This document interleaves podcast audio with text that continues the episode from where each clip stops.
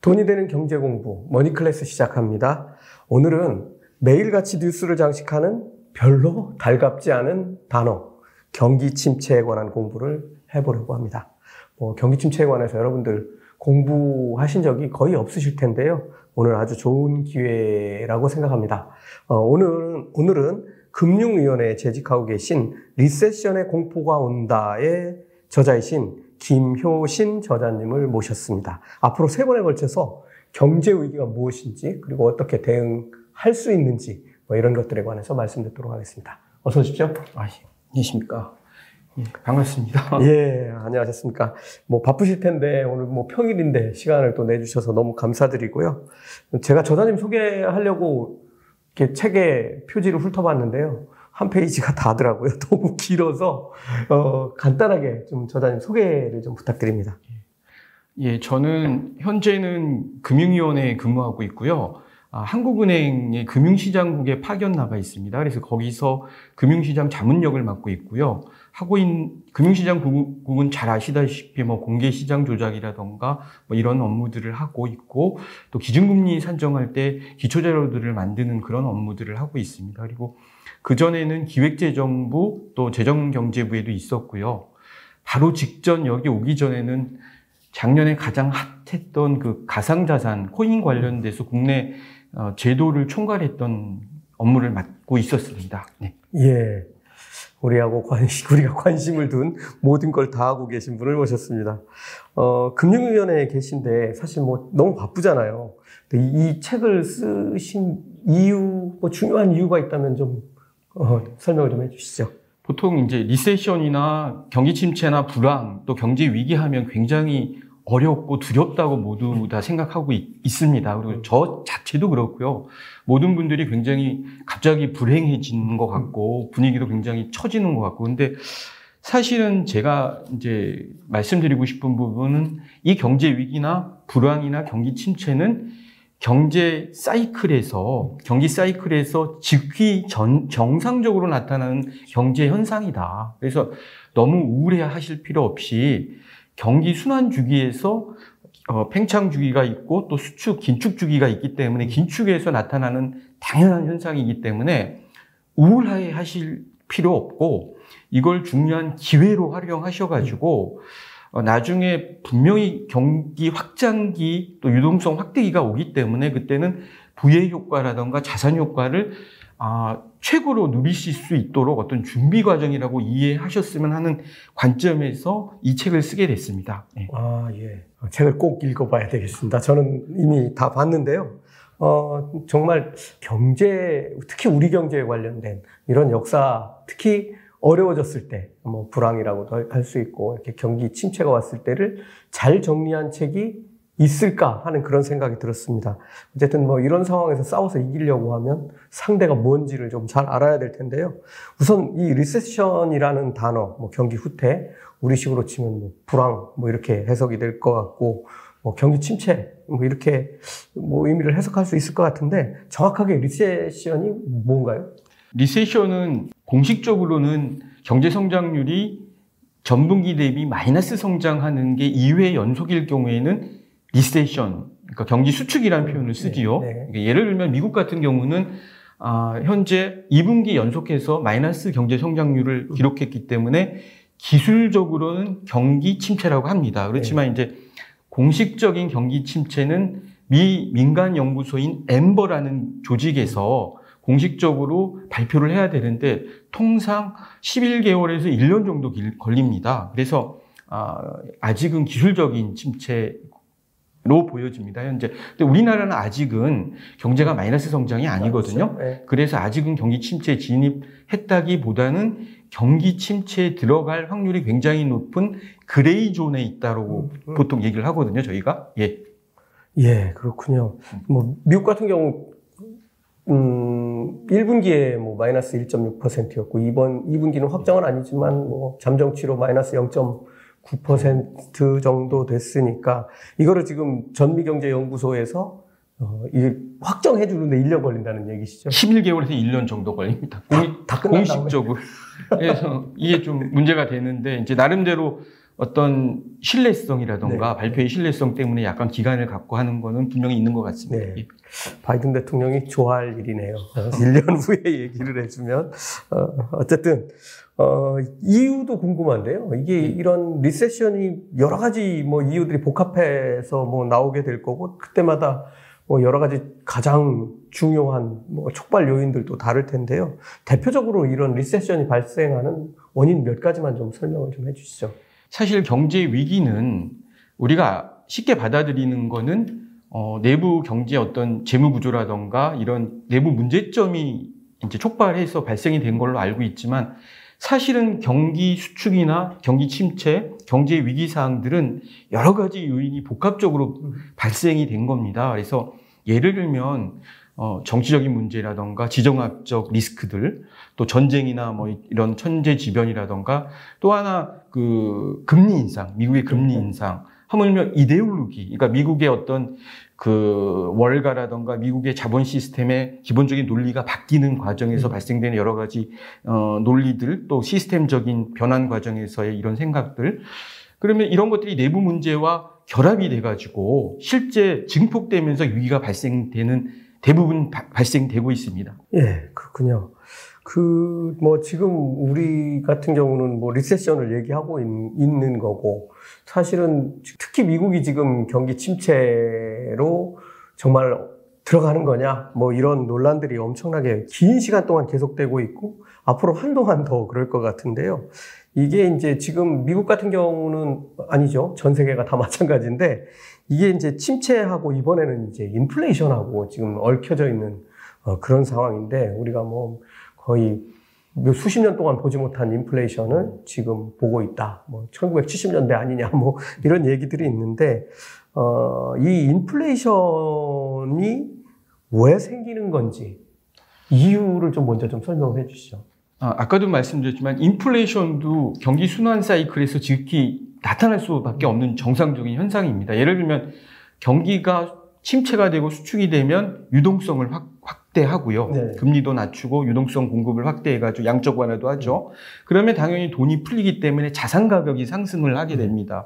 그러니까 자산 가격이 경기는 올랐지만 유동성이 확 공급이 되면 당연히 자산 가격이 네. 올라가는 거거든요. 근데 자산 가격이 적정하게 올라가는 게 유지하는 게 굉장히 중요한데 사실 그건 굉장히 어려운 일들입니다. 그러니까 요번처럼 어, 미국이나 전 세계가 인플레이션이 있는 상황은 단순하게 러시아 우크라이나의 공급망뿐만 아니라 지금 역, 역대급 유동성이라고 하는 음. 미국 연준에서 어마어마한 돈을 뿌려, 뿌렸고 그렇죠.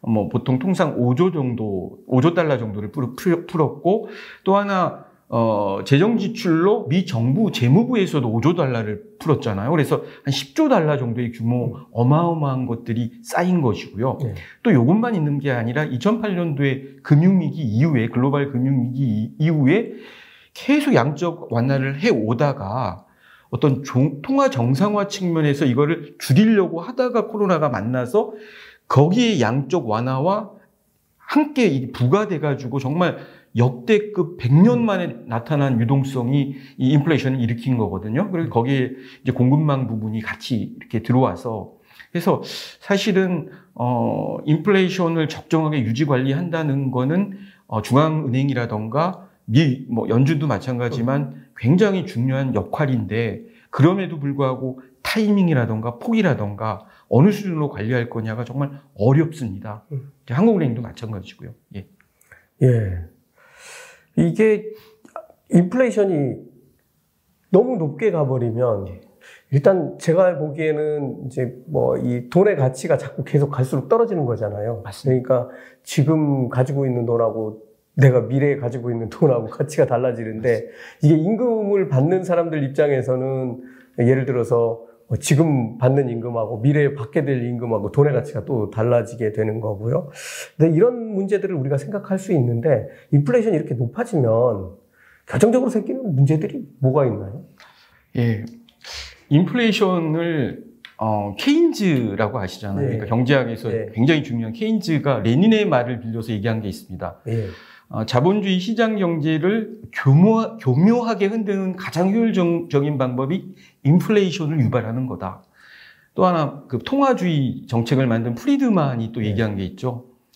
어, 인플레이션은 질병이다. 음. 이걸 그대로 두면 사람이 사망하듯이 경제 시스템이 붕괴된다라고 얘기까지 했는데 사실은 우리 사회자님께서 잘 지적하셨듯이 인플레이션은 올라가면 자산 가치가 떨어지는 거고 지금 미국 같은 경우에는 뭐 소비 CPI가 9%가 넘은 상황이라 뉴욕에서 빅맥 햄버거 하나만 먹더라도 15,000원, 2만 원으로 지금 한다고 합니다. 그러니까 사실은 엄청나게 물가가 오른 거거든요. 가만 앉아 있어도 임금이 떨어지는 상황이다 보니까 그래서 인플레이션 자체는 사실은 굉장히 무서운 정말 질병이고 또 자본주의 시스템에서 핵, 정말 붕괴하는 핵심이 되, 되고 되기 때문에 바이든도 첫 번째도 인플레이션, 두 번째도 인플레이션, 세 번째도 인플레이션 하는 그런 얘기를 하고 있습니다. 네. 알겠습니다. 저도 제가 지난달 초에 하와이에 갔다가 오다가 공항에서 햄버거를 사 먹었는데 지금 말씀하신 것처럼 둘이 햄버거 하나하고 감자튀김하고 콜라 이렇게 먹는데 한 3만 몇천 원 주고 온 것 같은데 이거 진짜 어, 한국에 있는 게 무지 행복해지는 그런 순간이었고 돈을 내면서도 좀 이게 달러로 내니까 감각이 없어서 그렇지 이게 정말 이걸 돈 주고 사 먹어야 되나 하는 그런 정도까지 가 있는 그런 느낌이 들었습니다. 좀 그 미국 얘기로 조금 돌아가 보겠습니다. 음, 7월 말에 어, 미국 연준이 금리를 giant step 0.75% 인상했고 지난주 목요일이었던 것 같은데 영란은행이 기준금리를 27년 만에 0.5% big step으로 인상을 했다는 뉴스가 나왔는데요. 기준금리 인상의 이유로 첫 번째로 드는 게 지금 말씀하셨던 인플레이션 이렇게 얘기를 합니다. 어, 이제 조금 이제 궁금해 하실 것 같아서 이건 중요한 문제라 이제 질문 하나 더 추가적으로 드리자면 이렇게 기준금리를 싹 올려버리면 인플레이션은 어떻게 제어가 되죠? 기본적으로 저희가 뭐 한국은행도 마찬가지고 중앙은행, 미 연준도 마찬가지고 기준금리를 올리는 이유는 특히 경제를 운영하면서 가장 핵심이 되는 방향 추가 되는 키가 되는 게 환율과 금리입니다. 근데 네. 더 중요한 건 금리고요. 네. 환율은 사실 금리, 금리와 상관관계는 있지만 사실 금리가 더 중요합니다. 그래서 금리를 움직이게 되면 한 다섯 가지 형태로 변화가 됩니다. 경제 현상들이. 네. 첫 번째 이제 예를 들면 금리를 올리면 시중 금리도 같이 반영이 돼서 오르게 되겠죠. 예. 또두 번째는 자산 가격이 떨어집니다. 지금 제일 문제가 아까 얘기하신 햄버거나 뭐 아파트든 뭐 기존의 고 그러니까 올라가 있는 자산 가격이 떨어지는 효과가 있고요. 네. 금리를 올리면 또 하나가 이제 신용 부분인데 여러분들이 금리가 내려갈 때는 신용을 그러니까 대출을 받기가 굉장히 수월하셨습니다. 쉽죠. 쉬웠는데 네. 이제 어, 금리가 올라가면 은행들도 예를 들면 주택담보대출의 기본이 되는 은행채를 발행할 때 은행채 금리가 올라가다 보니까 네. 실제 은행들도 부담이 되는 거예요. 돈을 갖고 와가지고 이걸 대출 나갈 때. 그래서 신용을 다시 한번 세게 보고 음.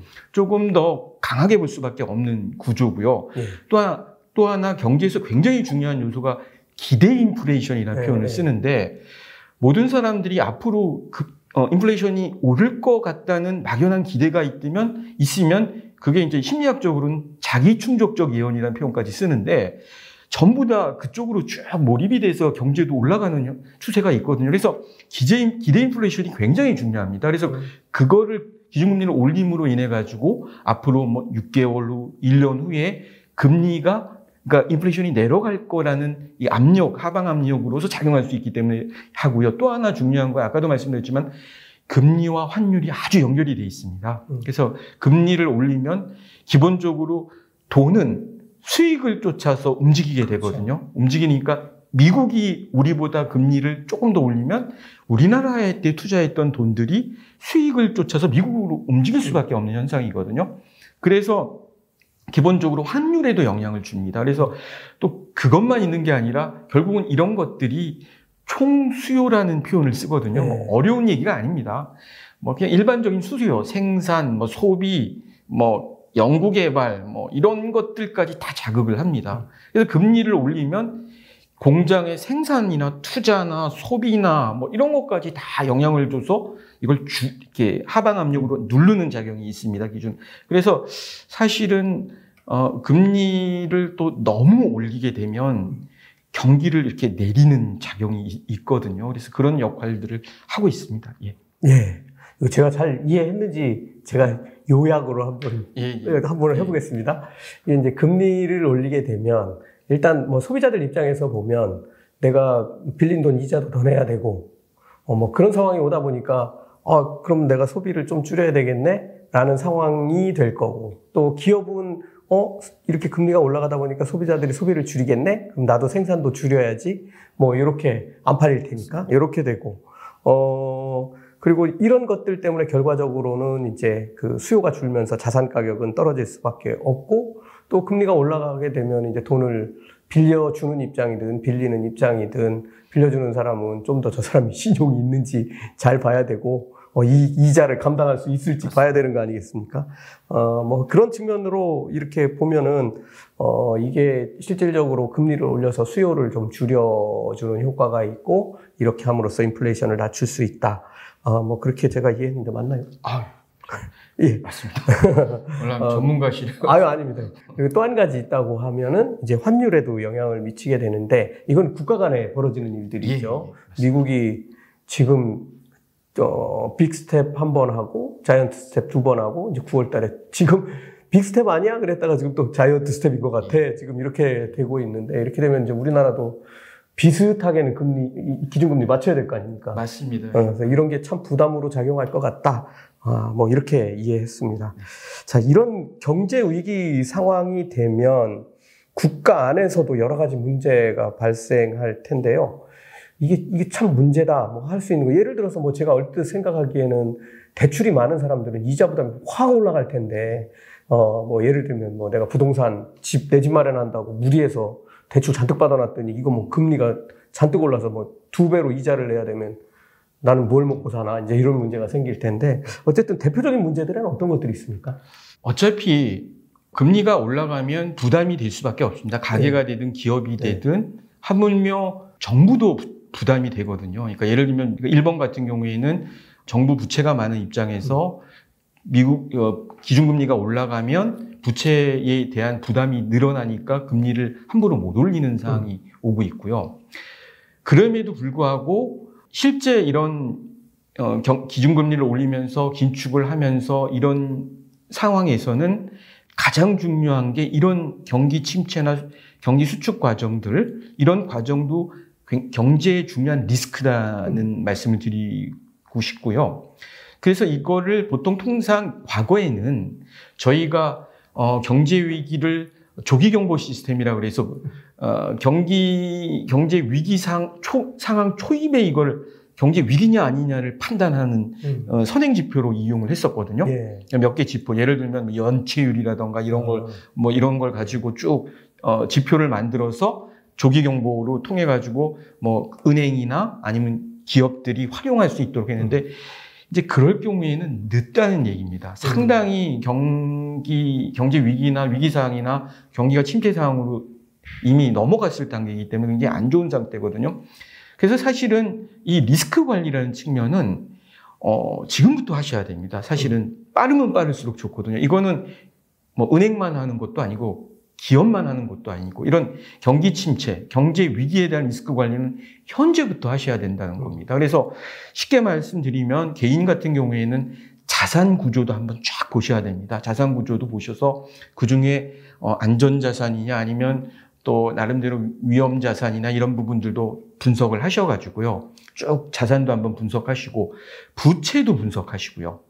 그러니까 주식 같으면 주식 중에 뭐 경기 방어주, 민감주, 성장주, 가치주 포트폴리오를 좀 이렇게 배치도 다시 하셔야 될 거잖아요. 상황마다. 네. 상황마다. 그래서 이 하나하나가 다 리스크 관리입니다. 그리고 또 하나 중요한 거는 금리가 계속 올라간다 그러면 앞으로 수입 대 지출의 균형을 맞출 수 있는지를 미래를 분석하셔야 되거든요. 내가 만약에 분석을 내가 향후에 나의 지출이 금, 나의 이자가 너무 커져서 이걸 감당하지 못한다 그러면 부채 조정을 하셔야 되는 거고요. 자산 조정도 하셔야 돼. 매각도 하셔야 돼. 그래서 이거, 이것도 하나의 리스크라고 보여지고요. 그래서 제가 말씀드리고 싶은 부분은 이 리스크 관리를 또 리스크 관리를 지금부터 하셔야 된다. 그리고 리스크 관리는 1회가 아닙니다.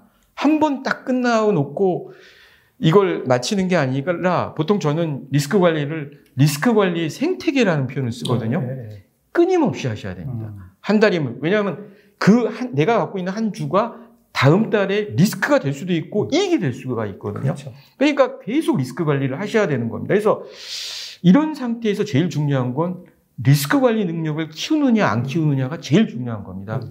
그리고 더 중요한 거는 개인들이 가만히 있으시면 안 됩니다. 교육도 하시고요. 음. 나의 실력을 쌓아서 반드시 경기 확장기는 옵니다. 음. 부의 효과, 자산 효과를 누릴 때는 반드시 오기 때문에 거기에 대비해서 실력도 쌓으시고 기업 같은 경우에는 비구조적이거나 비생산적인 부분들을 조정을 하셔야 돼요. 투자도 하셔야 됩니다. R&D도 하셔야 돼요. 그러니까 준비하는 단계지 우울해하실 단계가 아니라는 말씀을 계속 드리, 드리고 요 단계는 리스크 관리 능력을 배양하는 단계다. 요걸 네. 말씀드리고 싶습니다. 예, 알겠습니다. 이게 또 이제 사실은 이런 경제 위기 상황이 오면 한 나라만 오는 경우는 별로 없지 않습니까? 특히 뭐 미국이 어렵고 뭐 유럽이 어려워지고 뭐 이런 상황이 되면 그 큰 덩치들의 나라들과 연관돼 있는 뭐 모든 나라들이 다 어려워지는 상황들이 오는데 이럴 때 되면은 다 달러 어떻게 됐나 쳐다보는 게 일인데 이게 아까 말씀하셨다시피 미국이 금리를 뭐 엄청난 속도로 지금 올리고 있고 더 올릴 예정인데 이렇게 달러가 어, 귀해지는 상황이 오는 거죠. 특히 신흥국들 같은 경우는 이 어떤 문제를 만들죠? 사실 우리나라의 어떤 경제 위기상 또 경제 시스템이 발전하는 과정에 우리나라만 어려움을 겪은 게 아닙니다. 그렇죠.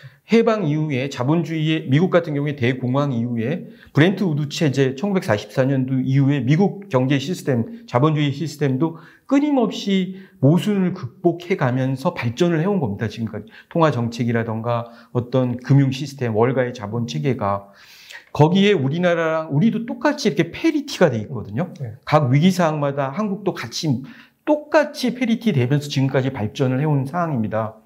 그런 상황에서 어, 현재 미국이 갖고 있는 금융 시스템의 특징은 뭐냐 하면 종이 달러 기반의 금융 시스템입니다. 그렇죠. 종이 달러. 그러니까 과거에 페리, 그러니까 석유 기반도 아니고 뭐 돈, 그러니까 금 본위제도 아니고 그러다 보니까 지금 동, 종이 달러 기반의 금융 시스템에서 가장 특징이 뭐냐면 유동성 공급이 굉장히 빨리 할 수도 있고요. 어, 또 버냉키 이후에 실질적으로 침체가 온다 그러면 공, 공격적으로 주식 채권을 직접 패드에서 사가지고 경기를 살려가면서 금리까지 같이 인하하면서 경기를 부밍할 수 있는 그런 기법이 굉장히 많이 발전이 돼 있거든요. 네. 그래서 현재 같은 경우에는 너무 높은 인플레이션을 잡아내리는 상태입니다. 그런 상태에서 미국이 이거를 어 이제 기준금리를 계속 올릴 수밖에 없는 상황인데 미, 미국도 굉장히 애로가 뭐냐 하면 어, 바로 직전에 2008년도 경험이 있습니다. 1%에서 5.25%까지 불과 2년 동안에 올렸는데 글로벌 금융위기가 됐잖아요. 그러니까 기, 본적으로 최근자에 있는 경험으로서는 한 5% 가까이 올리면 굉장히 리스크가 있다고 보기 때문에 지금 어, FOMC 점도표 상에서도 뭐 올 올해 3.4, 내년 3.8, 내후년 3.4로 지금 현재는 예측을 하고 있는 상태이고요. 네. 5%까지는 넘는 거 미처 얘기를 못 하고 있는 상황이고요. 그럼에도 불구하고 분명한 건 뭐냐면 이 딸, 종이 달러 기반의 이 미국의 금융 시스템이 유동성이 단순하게 미국만 있는 게 아니라 공급하게 되면 전 세계로 쭉 나가기 때문에 전 세계의 또 수익률을 쫓아서 미국보다는 미국은 금리가 낮고 여러 가지 수익률이 낮기 때문에 신흥국에서 수입, 회수해오는 게 훨씬 좋기 때문에 신흥국에 많이 투자가 됐던 거였거든요. 신흥국에. 근데 이제 이게 금리를 올리게 되면 신흥국보다는 미국보다 미국이 금리를 올리, 올려가면 수익률을 쫓아서 금방 돈이 빠져나가면서 보통 이걸 테이퍼 텐트룸이라는 표현을 하잖아요. 긴축 발작. 네. 그래 이제 요게 금리가 빠져나가면서 위기상이 발생되는 현상 자체도 어, 미국의 고도의 어떤 어, 금융 시스템을 유지하기 위한 기법 중에 하나입니다. 음. 솔직하게 말씀드리면. 음.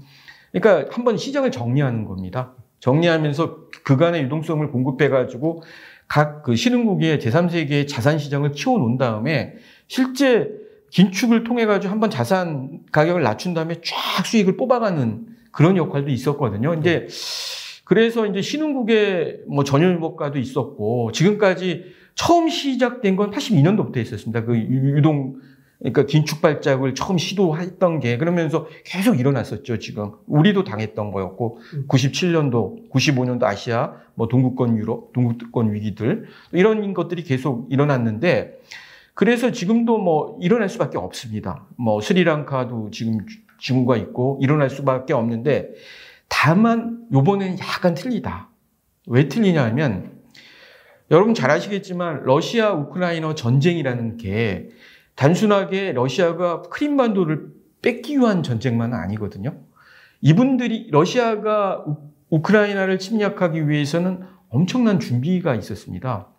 근데 보시면 아시겠지만 스위프트망을 차단하고 예, 뭐 대형 선박들도 지금 못하게 해, 이용 못하게 했는데도 무역액이 더 늘었어요.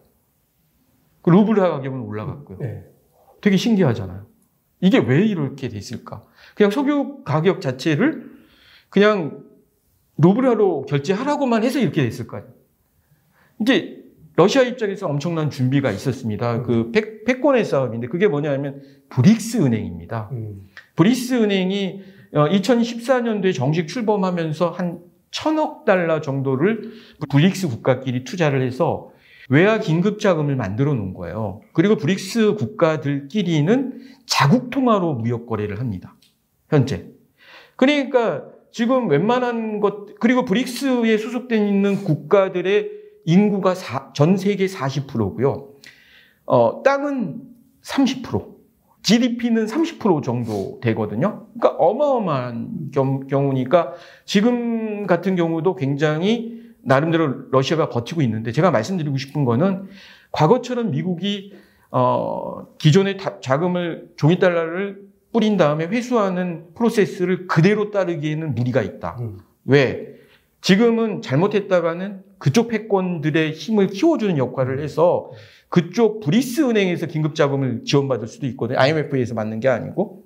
그쪽 그가 가서 달라붙는 거죠. 네. 그래서 지금 정회원이 5개국이지만 뭐 아르헨티나라던가 음, 음. 사우디, 쿠웨이트 이런 데가 준회원으로 가입을 하는 음. 상태입니다, 지금. 네. 그래서 나름대로 그 세 분리기에 이 기축통화를 중심으로 한 기존의 그 미국을 중심으로 한 금융 시스템과의 보이지 않는 그 패권 싸움들이 있기 때문에 과거처럼 긴축 발작을 미국가, 미국이 손쉽게 일으키기는 어렵다. 음. 예, 이런 부분이 조금 있습니다. 그래서 근데 분명히 발생될 겁니다. 재무 구조가 나쁜 음. 예를 들면 뭐 어, 양적 완화를 양적 축소를 하는 과정에 유럽 중앙은행이 어, 그리스 뭐 이태리나 이런 피그 나라 국채를 구입을 안 해주면 그쪽 채권 가격이 올라가면서 저 2012년도에 그 유럽 재정 위기처럼 그렇죠. 어려움을 또 겪을 수도 있는 거고요. 그러니까 네. 그런 상태에는 뭐 쉽게 단언을 할 수 없지만 미국이 옛날처럼 과거에 시장을 한번 정리한다는 측면에서 아주 아무 생각도 없이 그냥 싹 정리를 했던 거랑은 다르다. 지금은 틀리다. 예. 많은 고민을 해야 됩니다, 지금. 예. 여기 지금 말씀해 주신 브릭스는 브라질, 러시아, 어, 그 다음에 인도, 차이나, 중국, 그 다음에 남아공 이렇게 다섯 예, 개국이고 지금 뭐 보면은 뭐 유럽 유럽으로는 가스관 잠그면서 그러면 우리 것좀 갖다 써 하고 뭐 상대하는 나라가 이 나라들이죠. 맞습니다, 맞습니다. 그리고 루브라 결제해 그러면서 자기 통화 가치 다시 회복하고 하는 뭐 이런 일들을 지금 보고 있는데요. 다음 시간에 좀 더 재밌는 내용으로 한번 가보겠는데요. 다음 시간에는 과연 그러면은 우리나라는 어떤 위기를 겪어왔는지 몇 개 중요한 것들을 한번 짚어보고 과연 이번에는 그런 위기가 발생하지 않을지 그리고 국가 그리고 가게는 어, 개인들은 어떻게 대응해야 할지까지 한번 살펴보도록 하겠습니다. 고맙습니다. 감사합니다. 돈이 되는 경제 공부 머니클래스 시작합니다. 어, 이번에 어, 지금 아주 뭐 중요한 이슈들을 다루는 두 번째 시간인데요. 오늘도 금융위원회에 재직하고 계신 recession의 공포가 온다의 저자이신 김효신 저자님과 두 번째 시간을 이어가도록 하겠습니다. 어, 오늘 주제는 예고해드렸던 대로 어, 우리나라에 닥쳤던 전설의 위기 상황. 어, 저도 뭐 여기 나오는 뭐 여러 가지들 다 겪어봤는데요. 이런 위기 상황이 왜 생겼고 극복의 과정은 어 땠는지를 좀 한번 배우는 시간을 갖겠습니다. 이게 어, 과거의 경험을 되살리지 못하면 지금 닥치고 있는 위기가 뭔지도 모르고 그냥 당할 수밖에 없죠. 하지만 어, 이걸 기회로 활용하면 어, 나를 업그레이드 시키고 내 자산을 업그레이드 할 수 있는 좋은 계기가 됩니다. 이건 뭐 국가도 마찬가지겠죠. 어서 오십시오. 자, 책에 보면 우리나라에 발생했던 8번의 경제 위기와 7번의 금융 위기를 정리를 해 두셨는데 저는 정말 한눈에 싹 들어왔는데요. 그 중에서 최근에 발생했던 위기 세 가지만 좀 자세히 들여다보고 갔으면 합니다. 뭐 옛날 오래된 거는 뭐좀 감이 떨어지고 이게 지금하고 좀 잘 안 맞는 그런 부분들도 있는데요. 어, 제가 기억으로는 아주 너무 강력하게 꽂혀버린 뭐 그런 경제 위기는 제게 1997년 IMF 관리 체제로 들어가는 그런 경제 위기였던 것 같습니다. 제가 신입사원이 된지몇 년 되지 않아 가지고 이거 뭐 나라가 망하는 상황으로 가는 그런 상황이었는데 영화도 제가 최근에도 한번 봤는데 국가부도의 날 뭐 이런 게 만들어지기도 했죠.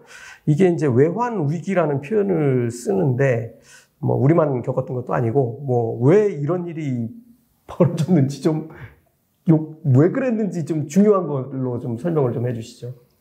아 예, 사회자님 말씀이 맞고요. 정말 어, 역사를 모르는 민족과 역사를 모르는 국가는 미래가 없다는 말이 음. 있잖아요. 그러니까 우리 경제사, 특히 경제의 위기의 역사를 모르는 국민과 개인이 과연 미래의 경제 생활을 정말 제대로 할 수 있는지 경제의 위기는 굉장히 중요하다고 보여지고요.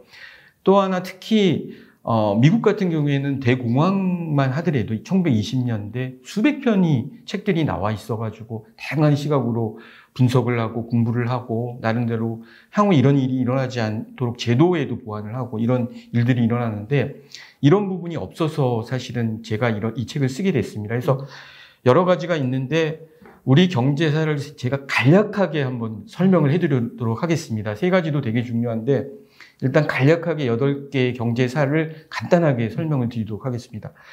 첫 번째 6.25 전쟁은 우리나라한테 첫 번째 온 엄청난 위기 상황이었습니다.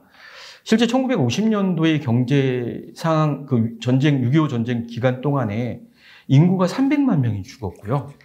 그 죽은 인구는 2차 대전 당시에 민간인이 죽은 사망자보다 더 많았습니다. 그러니까 미국만 해도 4만 5천 명이 죽었고요. 우리나라 산업시설의 60%가 파괴가 됐습니다. 전력은 74%가 파괴가 됐고요.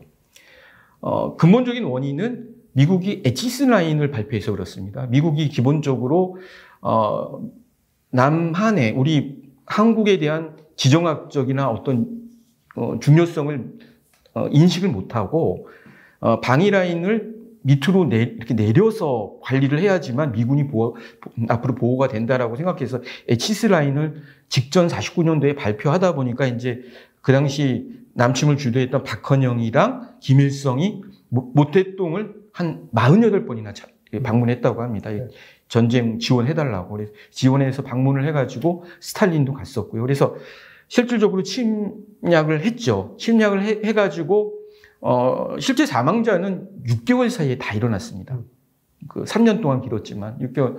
그리고 전후에 복구하는 과정을 보면 경제 쪽으로 실질적으로 그 당시에 우리는 재정의 75%를 미국의 원조에 의존을 했었습니다. 미국 원조에 의존을 했는데 그 미국 원조 우리나라 예산에 그 미국 어, 외화를 수급할 수 있는 채널이 딱 두 가지가 있었는데 하나는 유엔군이 우리가 유엔군한테 뭔가 용역이라던가 물건을 주고 받을 수 있는 외화 자금이랑 그 미국이 원조를 하는데 돈으로 주는 게 아닙니다. 잉여 농산물 같은 걸 저희한테 원조를 해줘요. 음. 그러면 그걸 우리가 밀가루 같은 걸 팔아서 그걸 보통 대충 자금이라고 그러는데 그걸 팔아서 정부가 예산으로 쓰는 겁니다. 그런데 예, 그 정, 미국의 원조 예산이 전체 예산의 75%를 차지합니다. 그러니까 그런 와중에도 미국은 실질적으로 우리는 이승만 정권이 이거를 시설제라든가 기간 인프라를 건설하기 위해서 했는데 미국은 반대를 하거든요. 소비재를 주로 해라. 그래서 시설재나 이런 부분들은 일본에다가 사서 쓰라고 합니다. 그래서 막아는 거를 이승만 정권이 나름대로 300산업이라고 보통 하죠. 밀가루, 설탕, 면, 요 300산업을 이끌었습니다. 만들었어요. 나름대로 요까지 먹어가면서 그 어려운 와중에도 어, 교육을 10%를 예산을 써가지고 우리나라 당시 대학생 비율이 영국보다 많았습니다. 10만 명이 됐고요. 그리고 그 어려운 돈으로 먹고 살라고 돈, 준 돈을 가지고 미국에 유학을 보내가지고 미군 정, 미군한테 엄청나게 욕을 얻어먹었습니다. 먹으라고 줬던 돈 가지고 유학을 보내니 이게 뭐 그런 와중에 굉장히 어려움을 겪었죠. 근데 이제 결국은 5.16 혁명, 4.19, 4.19 혁명, 5.16 쿠데타가 일어났던 그 60년, 59년 정치적 격변기의 2차 경제 위기는 여러분들이 오해하실지 모르겠지만 어, 이게 무슨 민주화 욕구가 발생이 돼서 근본적인 경제 위기가 온 것이 아니고 가장 큰 거는 57년도에 전 세계 코로나 팬데믹이 있었습니다. 그 당시에. 맞아요. 1차 네. 팬데믹이 있어서 전 세계 200만 명이 죽었습니다. 음. 200만 명이 죽었고요. 미국 수출이 40억 불이 감 소를 하고 실업률이 6%까지 올라가고 경제 성장률이 3.3%가 떨어지는 상황입니다. 그래서 더 이상 지원을 해줄 수 없는 상황이 됐어요. 그래서 58년부터 원조를 줄이기 시작했고 59년도에 40%를 줄였어요. 그러니까 우리나라 예산 내 75%를 미국에 지원을 하는데 예산 40%를 줄였다고 생각해 보세요. 그러면 경제 우리가 쓸 수 있는 게 없잖아요. 음. 그리고 대학생들은 10만 명이 쏟아져 나오는데 산업이 없어가지고 50%가 노는 거예요. 실업자예요. 그리고 대부분이 다 밀가루 같이 잉여 농산물을 주다 보니까 실질적으로 농촌에서 살 수가 없는 거예요. 다 이농에서 도시화가 되고 이게 정상적인 산업화 과정에서 이농이 된 것이 아니라 농촌에서 살 수가 없어가지고 이농이 돼서 여러 가지 실업 문제들 또 이걸 메우기 위해서 세, 세금을 올렸어요. 그러니까 이런 문제들이 복합적으로 일어나서 4.19 혁명이 일어난 거죠. 4.19 혁명이 일어났는데 4.19 혁명이 일어나서 장면 정부나 허정 정부가 또 나름대로 잘하면 되는데 우왕좌왕 하면서 미국이 요구했던 게 그때 뭐였냐면 첫 번째 요구가 환율을 정상화해달라. 이승만 정권이 나름대로 전략을 잘 짠 게 뭐였냐면 미국한테 돈을 받을 때 우리 원화 환화 가치를 원화 가치를 올리면 달러를 더 많이 받을 수가 있잖아요. 그러니까 일부러 원화를 고가치로 그러니까 그 전략을 짰던 건데 이게 미국이 불만이었어요. 그러자마자 이제 60년 허정이나 장면 정부가 오자마자 환율을 정상화하니까 환율이 250%가 오른 겁니다. 올리니까 물가가 환율은 대부분 수입 물가 중심이니까 수입 물가가 250%가 오른 거예요. 난리가 났습니다. 지금 기름값 예, 기름값 오른 거랑 또 그러다 보니까 이게 위기 상황이 발- 발생돼서 장면 정부도 버티지 못하고 쿠데타가 일어난 건데 쿠데타가 일어난 것도 정식적으로 뭐 군수 이제 박정희 이 쿠데타도 주- 중요하지만 더 중요한 건 미국의 정책이 달라 바뀌어서 그렇습니다. 그러니까 그 당시에 어, 이렇게 혼란보다 정치적 혼란보다 리더십이 되게 중요하고 성장을 되게 봤기 때문에 그 박정희 군부 정권의 리더십과 경제 성장 정에 대한 그 중요성을 인식을 하고 지원을 한 부분이 일정 부분 있습니다. 그래서 쿠데타가 일어났고요. 실제 경제 성장도 수출 주도용, 주도용으로 만든 것도 어, 박정희 정권이 만들었다기보다 미국이 전략을 이렇게 만들어준 겁니다. 사실 초기에 박정희 정권의 개발 전략은 장면 정부의 그 수입 물건의 대체 산업, 대체 산업 위주로 경제 성장을 했던 거였습니다. 그리고 그러던 것이 이제 어느 정도 성장이 잘 되고 오다가 72년도의 위기가 한 번 왔습니다. 이건 닉- 닉슨 쇼크와 관련된 위기인데 이 닉슨 쇼크는 아시겠지만 미국은 어, 베, 베트남 전쟁에 패망하고 나서 그 당시 이태리, 이탈리나 독일, 일본 같은 나라들이 부흥을 하다 보니까 실질적으로 어, 이 나라의 미국 경제는 수출도 안 되고 제조업은 mo- 말- 이렇게 무너지고 이러, 이러고 실제 프랑스 같은 데서 금을 요구를 하는데 금을 더 이상 줄 수가 없, 없습니다. 그러니까 1온스당 브렌트 우주 체제에서 35달러로 줘야 되는데 이걸 줄 수가 없어서 금태한 포기 선언을 해버립니다. 그러다 보니까 실질적으로 그, 그 당시에 달러 가치가 폭락을 하죠. 그러니까 미국에다 수출을 해서 먹고 사는 한국 입장에서 보면 수출이 안 되고 적자가 되고 외환이 부족하고 인플레이션이 오르고 난리가 난 상황입니다. 72년 또 상황이 지금 거꾸로 돼도 예, 좋을까 말까 좋을까 말까 모든 기업이 지금 다 무, 음. 무너지고 막 사, 상황이 안 좋은 상황인데 그때는 자본시장이 또 발달이 안 돼가지고 대출을 받을 수가 없어요. 그래서 음. 사채를 다 썼습니다. 명동 사채를 써가지고 그걸 어떻게 해결했냐면 83 조치라고 해서 사채 동결 조치를 했습니다. 조, 동결 조치를 통해 가지고 어, 기존에 있는 사채를 신고한 사채만 인정하고 나머지는 다 못하게 해서 막아버렸습니다. 근데 재미있는 거는 그 사채의 3분의 1이 또 대기업의 위장 사채예요. 자기네들이 자기, 자기 돈을 가지고 돈놀이 한 겁니다. 그래서 실질적으로 금리를 3분의 1로 줄여주고 그 사채까지도 나중에 은행 대출로 막아줘서 어, 어느 정도 안정이 됐는데 그때 73년도에는 어, 이스라엘이랑 중동이랑 전쟁이 일어나서 유가도 올라가고 어려운 상황인데 사채 동결 이후에 그나마 우리나라는 90% 이상 성장이 됐습니다. 수출이 음. 올라가고 경제가 좋아졌어요. 그런 상황이었고 이게 이제 80년대로 옵니다. 80년대로 왔을 때 그때도 우리 위기 상황이었는데 이게 지금 그 유명한 석유 2차 파동이 지금 상황과 유사하다는 위기 상황입니다. 우리 같은 우리나라 위기 상황입니다. 그때 위기는 왜 왔냐 하면 기본적으로 80년대 석유 2차 파동이 왔어요. 석유값을 3배를 올렸습니다. 그게 이유가 뭐냐면 지금은 90달러에서 140달러 올렸는데도 우리 죽겠다고 하는데 3배를 올렸다고 생각해 보세요. 어떻게 되겠어요? 수입 물가가 3배가 폭등이 되고 난리가 난 겁니다. IMF를 여러분 1997년도만 이게 겪었다고 생각하는데 1980년대도 IMF 우리가 겪어서 IMF 지원을 받아서 버텨나간 겁니다. 90년도에. 음.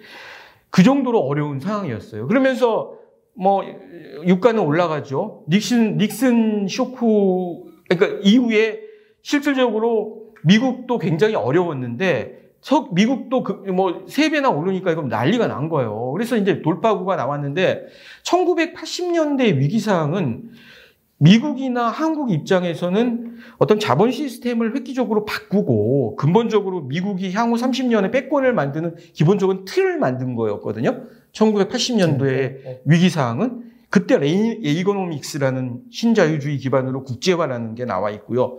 국, 그러니까 이익을 쫓아가지고 극단적으로 어, 저임금 국가에다가 단순한 제조업들은 다 내보내고 작은 정부, 그 금융을 전부 다 개방하고 이런 게 나왔고요. 그리고 그걸 이제 아시기 전 1980년대 인플레이션이 14.7%였습니다. 어, 미국의 인플레이션이. 14.7%였어요. 지금으로 따지면 한 9% 정도 지금과 거의 유사한 네. 상황이라고 합니다. 그걸 잡으려고 미국 연준에서 22%까지 금리를 올렸어요. 그것도 22% 올리고 나서 2년이 지속돼야지만 꺾였습니다. 예. 그래서 결국은 통화주의 정책도 바뀌었어요. 통화 정책도. 과거랑 바뀌어가지고 통화 정책 자체를 처음 나온 게 그때 프리드만이 만든 통화량 목표제가 그때 나왔거든요. 왜 그랬냐 하면 과거에는 케인지에서 아시겠지만 케인지는 수요를 자극하는 겁니다. 대공황처럼 수요가 모자랐을 때 수요를 자극하기 위해서 뭐 뉴딜 점뭐 이런 사회 간접 자본 건설해가지고 돈을 찔러줘서 수요를 자극하는 거였는데 공급단이 기본적으로 문제가 생긴 거잖아요. 석유파든. 네. 근데 공급단이 문제가 있는 거에 맨날 수요를 자극해서는 해결이 안 되잖아요. 그렇죠. 그러다 보니까 결국 늘었던 이제 한 게 뭐냐면 통화량 목표제로 해서 우리가 맨날 알던 M1, M2. 그러니까 뭐 협의 통화, 광의 통화. 그러니까 동, 협, 그러니까 동과 유사한 뭐 유사한 통화까지 포함한 통화량만 적절하게 유지가 되면 인플레이션과 고용은 자동으로 잡힌다고 하는 통화량 목표제가 처음으로 나온 거예요. 그리고 그 그리고 실제 시장 자체에서 돈을 조정하는 것도 공개 시장 조작이 그때 처음 나온 거고요. 그러면서 우리나라도 공개 시장 조작을 그때 도입을 했습니다. 통화량 목표제도 그때 그래서 획기적으로 바뀐 거죠. 미국의 정책이 어떤 통화 정책도 획기적으로 바뀌고 이렇게 바뀌 바뀌게 된 거고 어, 그러면서 한국은 그 80년대 위기, 80년대 2차 석유 위기를 기, 기화로 해서 금융시장이 나름대로 발대, 발전이 됐습니다. 주식이나 보험시장도 발전이 됐었고요. 그러면서 그게 이제 실질적으로 아, 89년도 위기상이 오는데 89년도는 잘 아시겠죠. 89년도부터 91년도에 우리 위기상은 그걸 총체적 난국이라고 표현을 하는데 기억이 나시죠? 네. 총체적 난국 기억나는데 그거는 왜 그랬냐 하면 기본적으로 어, 잘 아시겠지만 그 직전에 71년도 닉슨 쇼크 이후에 실질적으로 어, 종이 달러 시대가 왔잖아요. 근데 그때 어, 이스라엘이랑 중동 전쟁을 보고 키신저가 머리를 썼죠. 아, 이 기축 통화를 복귀할 수 있는 방법이 생겼다. 그래서 74년도에 사우디에 가가지고 협상을 한 겁니다. 협상을 한 게 뭐냐면, 아, 니들 그러지 말고 석유 걸제를 할 때 달러를 써라. 달러를 쓰면 우리가 뒤에서 군사적으로 다 지원을 해줄 테니까. 근데 이제 결국은 사우디와 이란은 1400년 동안 적대 관계예요. 사우디는 순위파, 여기는 이란은 시아파, 맹주인데 우리랑 일본 관계가 아닙니다. 얘네들은 철천지 원수예요. 죽고 죽이는 그 철천지 원수기 때문에 미국이 보호한다는 명목, 명목 하에 페트로 달러 시대가 열린 겁니다. 석유로 모든 결제를 하도록 석유 결제에는 달러를 쓰도록 이제 만들었고 그 대신 석유를 살 수, 사고 싶은 나라는 미국에다 수출을 해가지고 달러를 사야 되는 거예요. 근데 이제 그러다 보니까 미국은 기본적으로 달러를 공급할 수밖에 없고 적자가 상시화돼 있는 거예요. 그래서 그걸 회수하는 시스템도 만들었습니다. 회수하는 게 이제 기본적으로 어 사우디 같은 데는 무기를 사라고 요구를 했고 채권을 구입하라고 요청을 한 거고요. 그 회수 절차에 들어가 있는 게 아까 테이퍼 텐트럼 긴축 발자국을 일으켜가지고 제3세계에서 달러를 보유하도록 채권을 사도록 압력을 가하는 여러 가지 시스템을 만들어 놓은 겁니다. 그런 상황이었는데 실질적으로 쭉 좋았는데 80년대는 뭐 요새 요즘 책이 긴축의 시대라는 책이 있었는데 80년대 보니까 80년대는 전 세계적으로 긴축의 시대입니다. 종이 달러가 들어 수고 나서부터 미국도 어 실질적인 어떤 경제 시스템에 대한 확신이 없는 거예요. 통화 정책이. 음. 그러다 보니까 긴축만 했어요. 돈을 뿌리진 못하고 긴축만 하니까 종이 달라니까 내가 아 이거 옛날에 페리 금이랑 parity 된 거랑 틀려서 돈을 또 통화 중이 통화 주의에 따라 가지고 적정하게 통화만 관리만 하면 되겠다라고 생각해서 하다 보니까 돈을 안 풀고 긴축만 하니까 달러 가치를 유지를 하려니까요.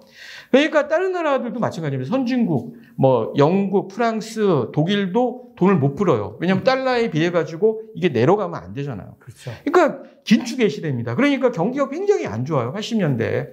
그러니까 미국 뭐 실업자도 많이 생기고 안 좋으니까 도저히 안 되겠는 거예요.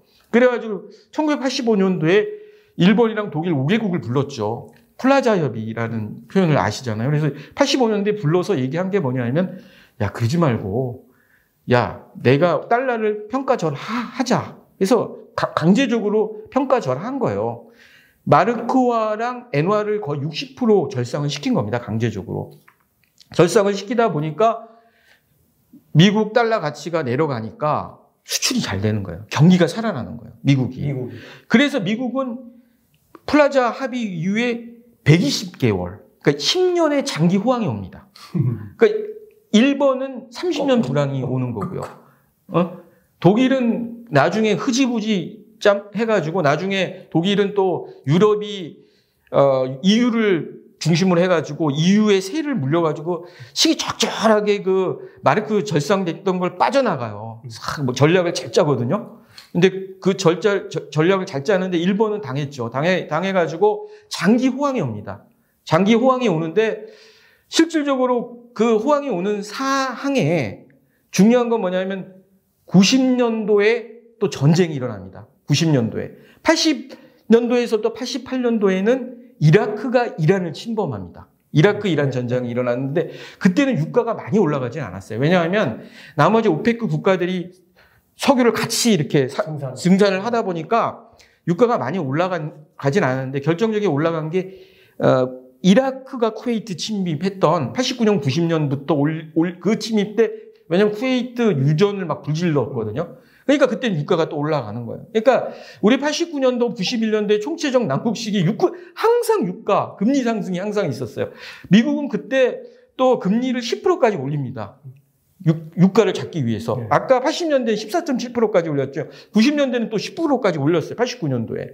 올려가지고 총체적 난국인데 그때는 우리가 6.29 선언이 일어나가지고 막 민주화 욕구가 막 와가지고 온 사회적으로 3D 업종이라도 3D 일은 일, 하려고 하지도 않고 힘든 일을 안 하려고 해요. 근데 그때까지 우리는 기업이 생산성이나 기술력이라는 게 없, 없었거든요.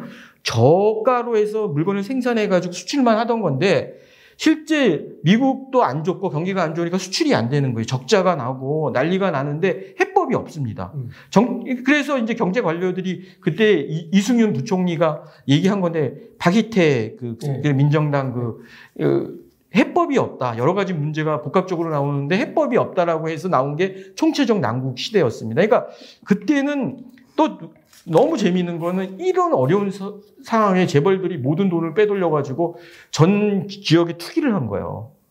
뭐 지금보다 더 심한 부동산 폭등상이 와가 투기 상황에 왔어요. 그 그런에도 불 그래서 그걸 잡기 위해서 얼마 전에 문재인 정부에서 나온 27가지 보다 더 심한 부동산 강화 정책이 있었습니다. 이렇게 그 당시에 토지 공개념, 뭐 종부세, 부동산 거래 허가제 이런 것들이 다 나왔습니다. 그 당시에 다 나와가지고 아, 20가지가 넘는 걸로 이렇게 했는데도 못 잡았죠. 결국은 못 잡아서 89년도 그 위기가 개화개화 버텨서 나왔습니다. 나와서 이제 90년대로 넘어왔어요. 넘어와서 미국은 장기 호황이 왔습니다. 장기 호황이 쫙 왔는데 금리를 장, 뭐 내려 그, 그 전까지만 해도 6%막 이 정도였는데 90년 초에 들어와서 3%대까지 내려요. 3%대까지 내려서 굉장히 좋았죠. 금리가 놓았는데 그러다 보니까 미국이 이게 인플레이션이 또 슬슬 90년대 중반 되니까 시작이 되는 거예요. 그래서 94년도부터 금리를 또 올립니다. 네. 3%에서 6%로 2년 사 1년 사이에 올렸어요. 그래서 인플레이션 잡기 위해서. 근데 그게 문제가 돼가지고 멕시코 남, 중남미 경제 위기가 온 겁니다. 네. 테이퍼 텐트론, 그러니까 돈이 빠져나가면서 경제 위기가 생겼는데 95년도에는 중남미 국가들 멕시코 위기가 왔었는데 97년도 되면서 그게 아시아 위기까지 온 거예요. 아시아 위기, 한국, 동유럽, 러시아 위기까지 온 겁니다. 러시아까지 위기가 온 거죠. 근데 오면서 어, 실질적으로 그 위기 과정에 여러 가지가 있었어요. 그 첫 번째 이제 이 요인들은 한국 같은 경우에 문제가 뭐냐면 기본적으로 이제 김현선 정부가 오다 보니까 그 OECD 선진국 그룹에 가입하겠다고 그 외환 자유화를 했습니다. 그렇죠. 외환 자유화. 그러니까 단기 자금을 외국에서 갖고 오는 것들을 모두 다 자유화했어요. 선진국 수준에 거의 근접하게 해놓으니까 그 당시에 재벌의 재벌들이 세계화라고 해서 뭐 김우중 그 당시 회장께서 세계는 좁, 넓고 할 일은 많다라는 표현까지 써가면서 전 세계로 확장을 해야 되는데 돈이 없었습니다. 그러니까 결국은 금융 자유화를 통해서 외국에서 쉽게 돈을 끌고 오려고 적극적으로 찬성을 했는데 문제는 이게 미국의 외국에서 주는 자금이 장기 자금이 아닙니다. 다 장기 단기 자금이에요. 3개월 물을 빌려다가 고금리 3개월을 빌려, 빌려다가 자동차 공장을 건, 건설하는 거예요. 그 자동차 공장을 건설해서 이게 수익을 날려면 몇 년이 기다려야 됩니까? 3년, 5년 막 이렇게 기다리니까 그러니까 유동성 문제가 생긴 거죠.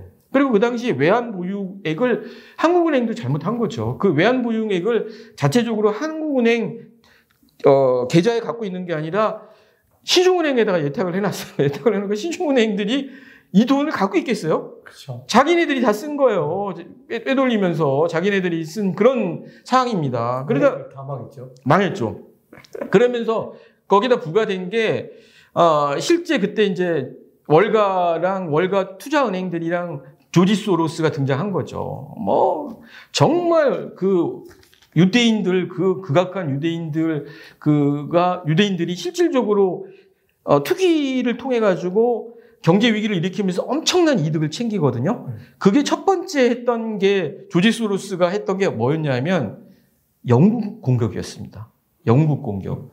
영국이 91년도에 영국이 어, 사실은 경제 위기를 조지 소로스 때문에 환투기 공격 때문에 망해 경제 위기를 예, 이르렀거든요. 그 이유는 뭐냐면 68년도에 유럽이 아까 얘기를 했지만 어, 독일이 미국과 맞서기 위해서 미국도 그냥 유럽과 관계가 좋은 게 아닙니다. 애증의 관계가 아닙니다. 계속 싸우면서 서로 머리 써가면서 서로 길고 뭐 멱살 잡으면서 겉으로는 웃으면서 속으로는 멱살 잡으면서 끊임없이 싸워온 상황입니다. 유럽도.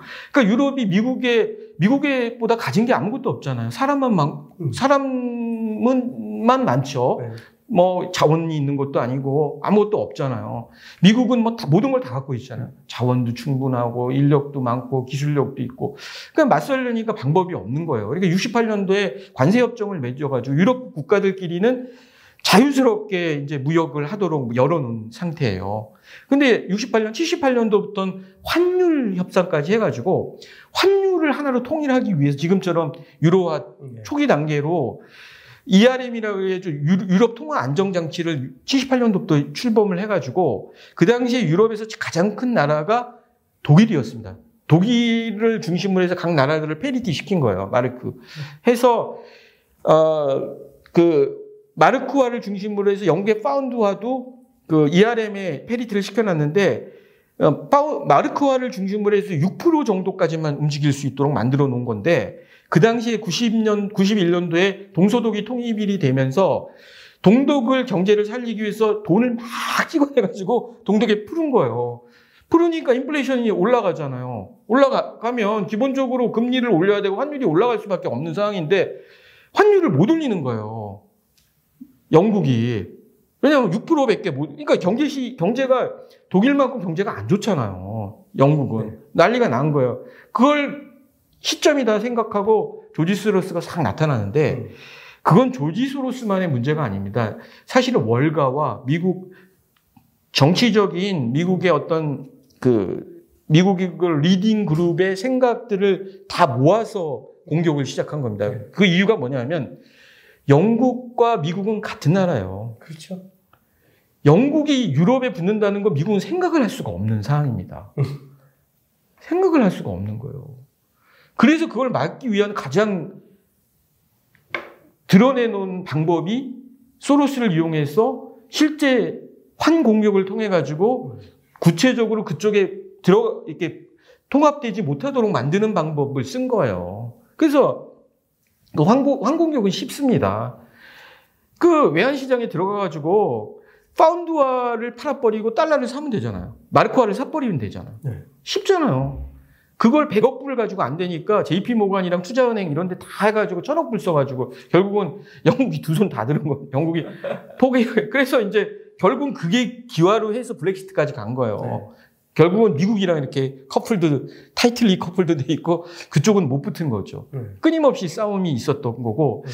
그러면서 이제 결국은 97년도 우리가 그 IMF 끝나고 나서 IMF라는 건 정말 어려웠잖아요. 여러분 아시겠지만 그런 상황에서 아이 그러면서 외환 공격을 우리가 당한 거예요. 똑같이 우리 외환 시장에 들어와서 쉬워요. 그때 소로스가 어떻게 했냐면 한국 시장에 와가지고 한국 시장은 뭐 얼마 아니면 이거 쉽게 어, 손들게 만들 수 있으니까 원화를 팔아요. 달러 사면 한 10억 불이면 이게 가능하니까 공격. 그러니까 두 손 들게 달러를 계속 그러면서 이제 말르면서 돈을 챙기는 거예요. 왜냐하면 계속 하니까 자기 거기서 막대하게 돈을 챙길 수밖에 없잖아요. 그런 상황입니다. 그렇게 돼서 한국이 이제 IMF를 겪으면서 우리나라는 엄청난 고통을 받았습니다. 그러니까 우리한테 얘기한 게 뭐냐 프로그램이 Washington Consensus라고 하거든요. 그걸 여- 들어보셨죠? 네, Washington 네. Consensus라고 하는데 그게 월가의 이익을 대변하는 구조조정 프로그램입니다. 그게 뭐냐면 월가 자본이 쉽게 들어와서 돈을 회수할 수 있는 게 유리하게 모든 절차를 만드는 거예요. 그러다 보니까 어, 노동도 유연화 시켜서 구조조정 쉽게 만들어 놓고요. 쉽게 감원할 수 있도록 해놓고 또 다 자유화 외환 그리고 구조조정에서 자산 가격을 일단 낮춰놔야 하잖아요. 자산 가격 낮춰야지 쉽게 와서 쇼핑하잖아요. 주, 주, 주게. 그래서 그런 워싱턴 컨센서스에 따라 가지고 그 당시에 우리나라의 은행들의 33개였는데 반으로 줄고요. 그 중에 또 반이 외국계로 다 넘어가고요. 상장사 주식의 40%가 외국으로 넘어갔습니다. 어마어마한 고통을 받았고 우리나라의 공적 자금이 64조가 들어간 상황이었습니다. 예. 그러면서 결국은 엄청난 국민들 고통이 있었죠. 말도 못하는 고통이 있으면서도 실제 어, 장점이 있습니다. IMF의 장점이 뭐냐면, 그러니까 우리가 처음으로 우리 자체가 투명하게 관리를 해야 돼요. 재무제표라던가, 그리고 자본주의 시스템의 원리를 처음으로 알았습니다. 그러니까 견제와 균형 있잖아요. 예를 들면 자본시장에서 어, 주식을 상장하게 되면 투자자라던가 고객이라던가 은행들이 기업을 상호 감시하는 시스템들이 적절하게 돌아가야지만 자본 시스템이 자본 시장이 돌아가거든요. 이런 걸 처음 아는 겁니다. 음. 그리고 기업도 투명하게 관리해야 된다. 또 기술력도 있는 기업들만 살아남는다. R&D가 왜 필요한지, 생산성이 필요한 건지. 음. 사실 이런 거는 굉장히 중요한 일이거든요. 이것 때문에 지금처럼 우리 세계적인 기업이 나온 것도 맞거든요. 삼성, 네. LG가 나와 있는 건 무시 못 합니다. 음. 반면에 엄청난 고통을 겪었습니다. 우리는. 정말 그 당시에 우리 사회자님도 말씀드렸지만 저도 이 근무를 하다가 주변에 근무하다가 없어진 분들이 많으시거든요. 중간에 그, 그만두신 분들도 많아요. 사라지시는 분도 많고 그 당시에 막 아파트에서 막 떨어지시는 분들이 신문에 막 나오고 엄청난 고통을 겪었습니다. 그럼에도 불구하고 그런 장점이 있고요. 또 우리 경제 경제적으로 문제가 됐던 게 뭐냐면 두 가지 큰 문제가 있습니다. 그 후유증으로 하나가 양극화라는 문제고 저성장이 고착화됐습니다. 그 이후에 성장률이 3%로 그냥 내려갔거든요. 그러니까 이 문제가 굉장히 오랫동안 지속이 됐습니다. 그래서 그런 문제가 있지만 나름대로 어려운 것도 있습니다. 그리고 이후에 이제 90 7년 99년 이후에 우리나라는 끝났는데 끝났지만 미국은 사실 99년도 오면서 또 우리는 어려움을 겪었는데 미국은 90년대는 정말 호황이었습니다. 음. 장기 호황이었습니다. 120개월 장기 호황. 전 세계가 힘드는데 미국만 좋았어요. 미국이 엄청 좋았고 좋았는데 그 호황 와중에 99년도에 들어가니까 인플레이션이 발생이 됐습니다. 그때 나온 게 닷컴 기업들이 음. 부밍이 일어나가지고 인터넷에 대한 환상, 인터넷 기업들을 인터 .com이라고만 하면 기업이 주가가 수십 배가 올라가고 근데 실질적으로 이익이 나질 않았어요 기업들이 그거에 대 그것 때문에 이제 불안이 오고 있는 상태였는데 미국도 인플레이션 때문에 금리를 올리니까 많이 올리지 않았어요 올렸는데 99년 또 올리다 보니까 갑자기 닷컴 버블 사태가 일어나면서 미국의 주식 시장이 폭락을 하게 되는 겁니다. 그, 그뭐 우리도 마찬가지. 예, 네, 우리도 마찬가지예요. 주식 시장 폭락이 있는데 그렇지만 시장 자체는 폭락이 됐지만 우리는 경제 위기로까지는 전이가 되지 않은 부분은 네. 분명히 존재를 하고요. 그래서 굉장히 미국 자체가 어려움을 겪었습니다. 네. 그래서 그게 끝나니까 한국은 미국만큼은 그 당시엔 덜 겪었고요. 그리고 그 이후에 이제 실질적으로 미국은 2001년도에 9.11 사태를 맞이합니다. 그렇죠. 9.11 사태가 와서 그, 그라운드 제로 한번 가보시면 아시겠지만 어마어마하게 크거든요. 옛날에 무역센터 네. 이렇게 했는데 거기 3천 명이 죽. 미국은 엄청난 경제 충격을 가져옵니다. 또 상실감, 경제에 어떤 너무나 충격이 와가지고 경기가 침체가 된 상, 됐거든요. 9.11 사태 일어나고 나서. 그래서 그걸 부양하기 위해서 2011년부터 초저금리로 내립니다. 그때 이제 버냉키가 또 등장한 거죠. 하면서 양적 완화라는 걸 처음 개념을 도입을 합니다. 그때 이제 채권을 막 사들이면서 돈까지 풀어가면서 금리를 거의 1%대까지 내렸어요. 내려서 쭉 내립니다. 내리니까 경기가 슬슬 올라오죠. 올라오면서 그때 이제 금융공학이 발달을 한 거예요. 아, 미국에서 월가에서 아, 이 골치 아프게 외국 나가가지고 펀 헤지펀드 써가지고 나쁜 짓 해가지고 회수하는 것보다 우리끼리 잘 먹고 잘 살자 그래가지고 나사의 과학자들을 전부 다 데려다가 나가지고 모든 우리가 투자 수익률은 다 통계를 통해서 확인할 수가 있다라고 생각하고 리스크 hedging을 다 할 수 있다고 생각을 하는 거예요. 근데 그게 뭐 여러분 통계학계에서 누구나 알다시피 리스크는 분산을 하면 평균에 회귀하니까 당연히 높은데 예외적인 경우는 있을 수가 없잖아요. 그러니까 어, Long, Long, LTCM, Long-Term Capital Management 같은 데는 러시아 모리, 모라토리움을 미, 예견 못해서 쏙, 그, 나사 과학자들이 만든 그 LTCM은 망했잖아요. 그런 식으로 이제 했는데, 어, 이천, 그러면서 엄청나게 금융공학이 발달되면서 유동화 기술들이 기법이 발달됩니다. 그래서 실질적으로 모기, 금리가 내려가니까 부동산 대출이 많이 늘어나고 부동산 가격이 올라가면서 부동산은 어, 굉장히 얼마 전까지 우리도 부동산 가격이 올랐지만 부동산은 균형 가격 균형 가격 메커니즘이라는 게 없습니다. 상승을 하면 계속 상승을 하는 수요가 투기적 성격까지 결합해서 계속 올라가는 거거든요.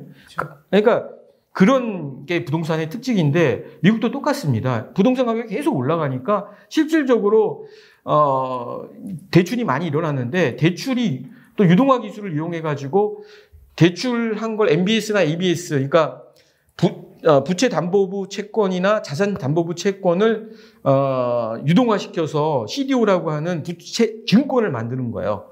부채 담보부 증권을 만들어서 파생 상품으로 막 쪼개가지고 또 거기에다 subprime이라는 게 신용 등급이 가장 낮은 등급이거든요. 그것들을 모아가지고 유동화 증권을 만들어서 이것들을 팔아 놓으니까 누가 주인이고 누가 손해 볼지도 모르고 거미줄처럼 만들어 놓은 상태에서 그러니까, 그러니까 이, 이 신용 담보가 낮은 아주 정말 저건 사면 안 되는데 예. 하는 거하고 좀 신용등급 좋은 것들하고 다 섞어버렸다는 섞어버렸습니다. 그러니까 이게 이제 사는 사람들은 뭐 이 섞여져 있는 평균을 보겠지만 네. 나중에 이제 담보 가치가 없는 이런 것들이 이제 부실해지면 문제가 심각해질 수 있다는 거죠. 위험이 오는 거죠. 네. 그런 상황이다 보니까 이제 중요한 건 그런 상황에서 실질적으로 거기다 이제 중요한 건 어, 스톡 옵션이 활성화돼 있어요. 그 당시에 어, 월가의 언어리나 아니면 투자자들이 연봉이 2천만 불, 막, 뭐, 몇 억 불인 사람도 있어가지고, 이분들 생각은 최수익률 극대화 쪽에만, 그러다 보니까 위험 자본에 몰입이 되는 거거든요. 그렇죠. 어, 예를 들면, 우리 얼마 전에 그 사모펀드 자율화 했더니, 매자인 채권 전부 다 막 사모펀드들이 무작위로 강남에 아파트 구입했듯이, 백채 한꺼번에 구입했듯이, 뭐 리스크는 생각도 안 하고 수익률만 쫓아가지고 무리하게 하다 보니까 이제 이게 극대화된 거죠. 거기다가 이제 금리를 올리다 보니까 갑자기 부동산 가격이 빠지는데 한꺼번에 이렇게 망가진 거예요. 버블이 붕괴되면서 어, 글로벌 금융위가 왔는데 이거는 회복도 빨랐습니다. 음. 우리 보고는 IMF 때 경제 위기 왔을 때 구조조정해라, 뭐 사람 감축해라, 뭐, 뭐 기업 기업 이래놓고 본인들은 하나도 구조조정 안 하고 네. 돈으로 다 떼었잖아요. 음. MBS 때문에 문제가 생겼는데 바로 MBS를 구입했잖아요.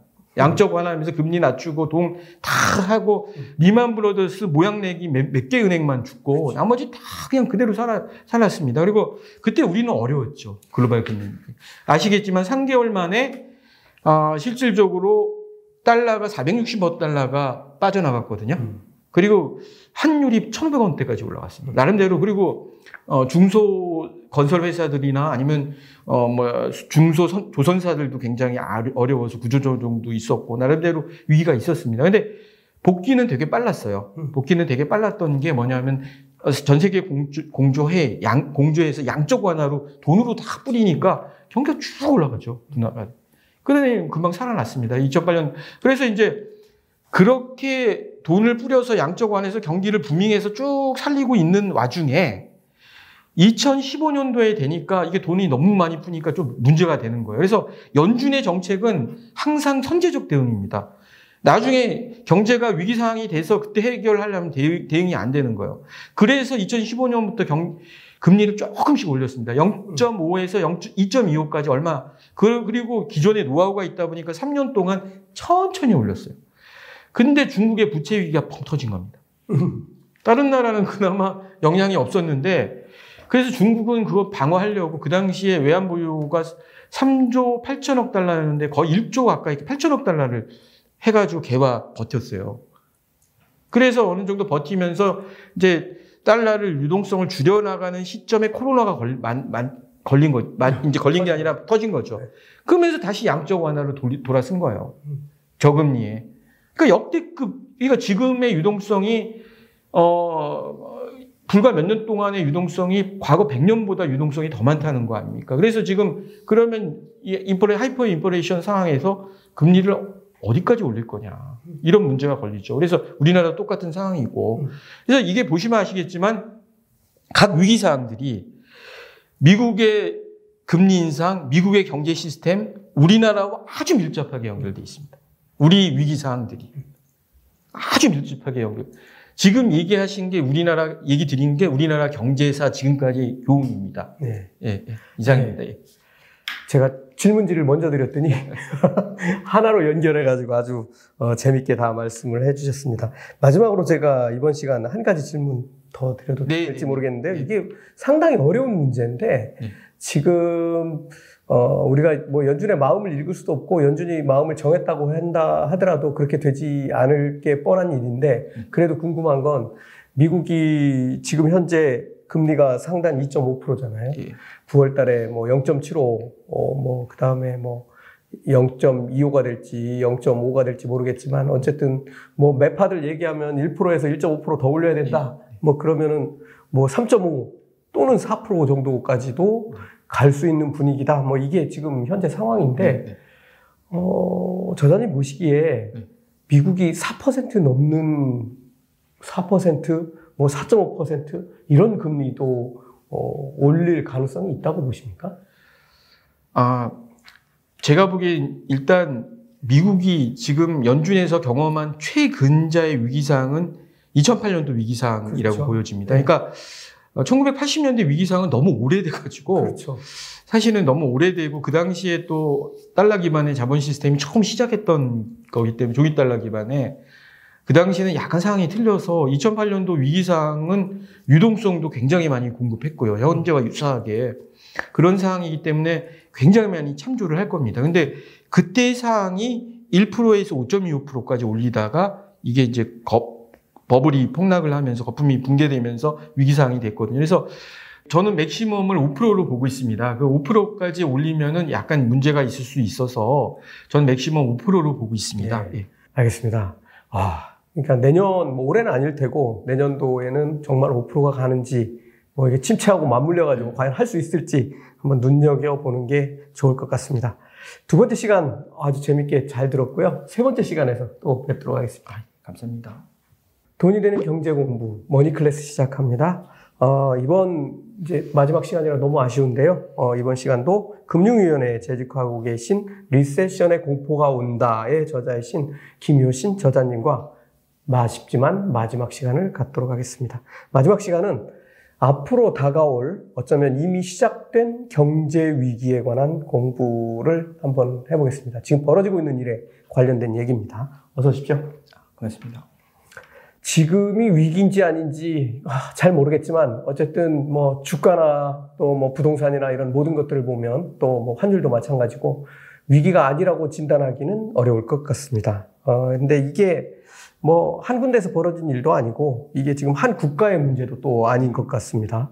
심지어는 지금 러시아하고 우크라이나 전쟁은 2월 24일 날 시작했으니까 이게 지금 언제 끝날지 모를 상황으로 가고 있고 뭐 내년까지도 간다는 얘기도 있는데 어쨌든 지금 발생한 이 위기를 좀 짧게 요약한다고 하면 예, 뭐 과거로부터 여러 가지 이유들은 앞 시간에 말씀을 해주셨고 단기적으로 봤을 때 지금 뭐 팬데믹 이후에 지금 왜 이렇게 증폭이 됐는지 그걸 좀 설명을 좀 해주십시오. 어, 가장 큰 거는 첫 번째 이 hyperinflation 상황은 아까도 말씀드렸지만 유동성의 문제다. 그러니까 역대급 유동성이 가장 큰 거고요. 그러니까 과거 100년 동안 푸른 유동성보다 근자의 푸른 유동성이 더 많은 그런 유동성이 가장 큰 문제고요.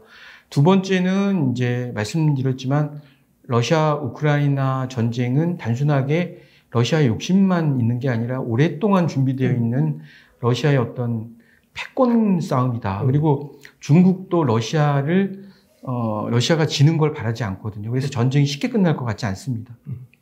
자, 지금 이제 저는 이제 가장 골치 아픈 뉴스라고 저는 이제 뭐 생각하는데 사람들은 지금 미국 금리 올리는 것만 다 네. 쳐다보고 있는데 우리나라는 우리나라 금리 올리는 게 문제고 영국은 영국 금리 올리는 게 문제고 유럽은 유럽 중앙은행이 문제인데 지금 무슨 어 누가 누가 누가 잘 올리나 게임 하듯이 지금 하고 있고 뭐 이쪽에서 0.25 하면 저쪽은 0.5로 받고 이쪽은 0.75로 받고 뭐 지금 계속 이런 일들이 벌어지고 있는데 어 지금 이미 우리나라하고 미국하고 역전돼 네, 있잖아요.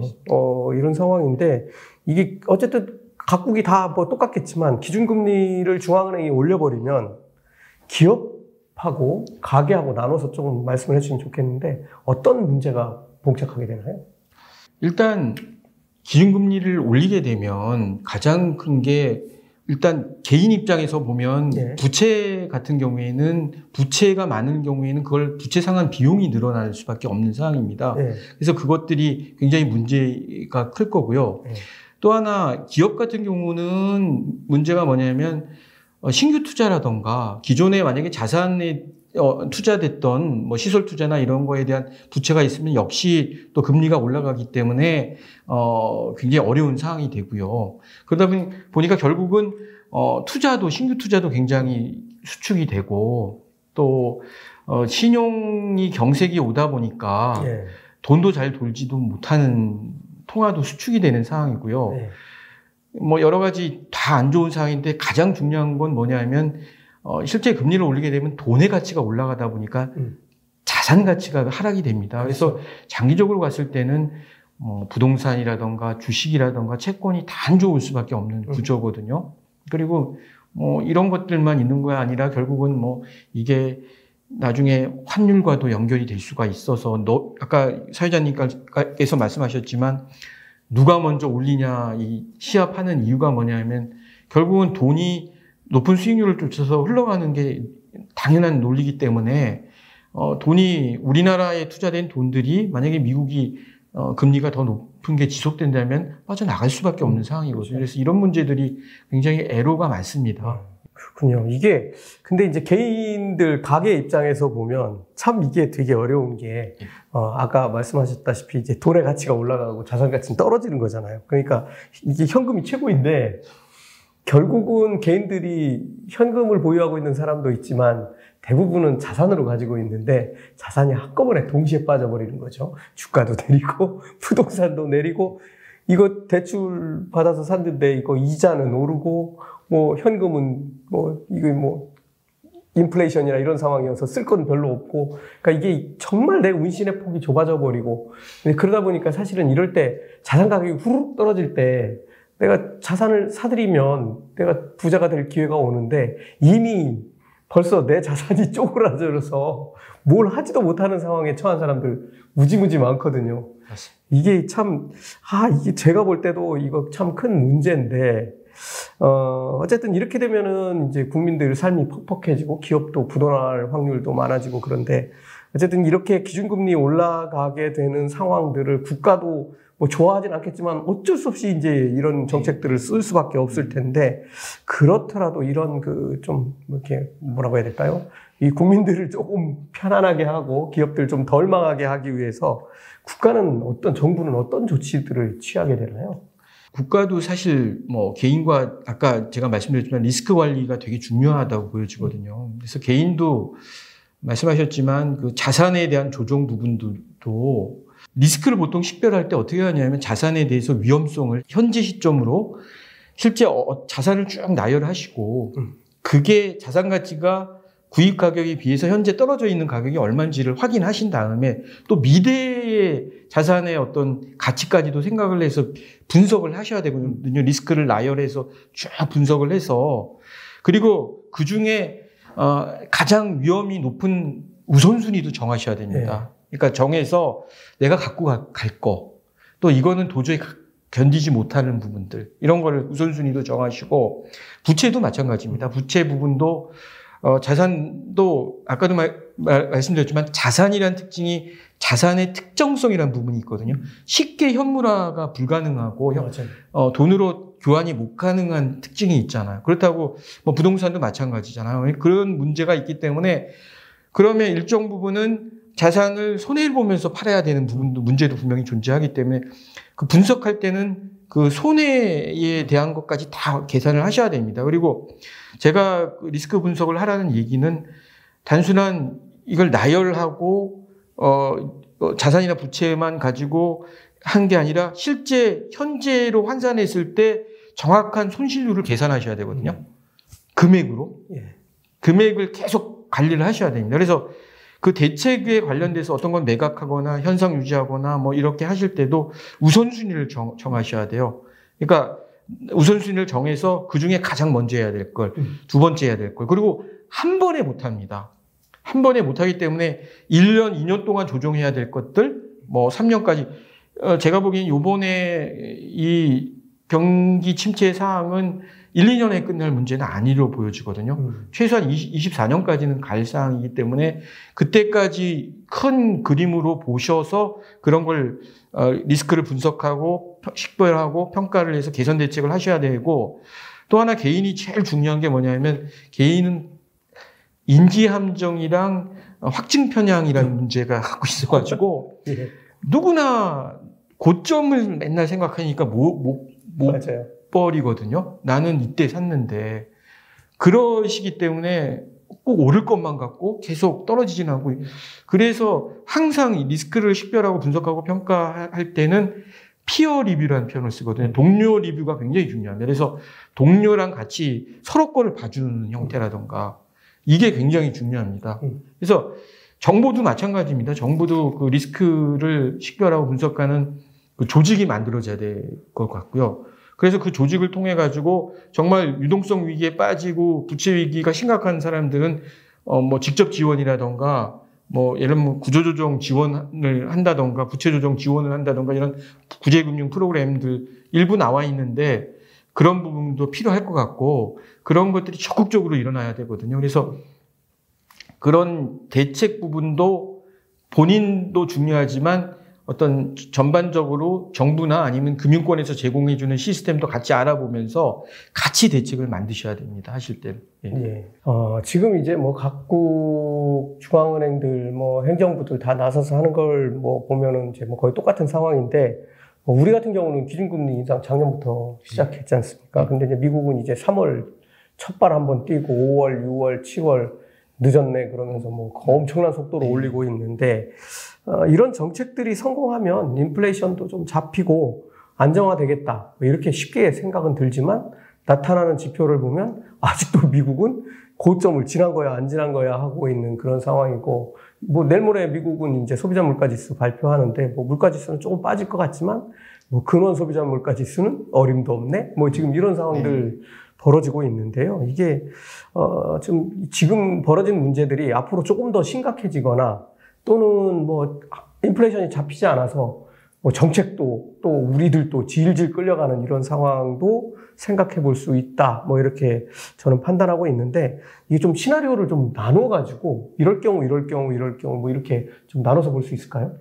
아, 네. 이제 좀 말씀드리고 싶은 부분은 보통 이제 인플레이션 시기에 금리를 올려서 어 인플레이션을 잡는데 통상 17개월에서 3년 정도 걸립니다.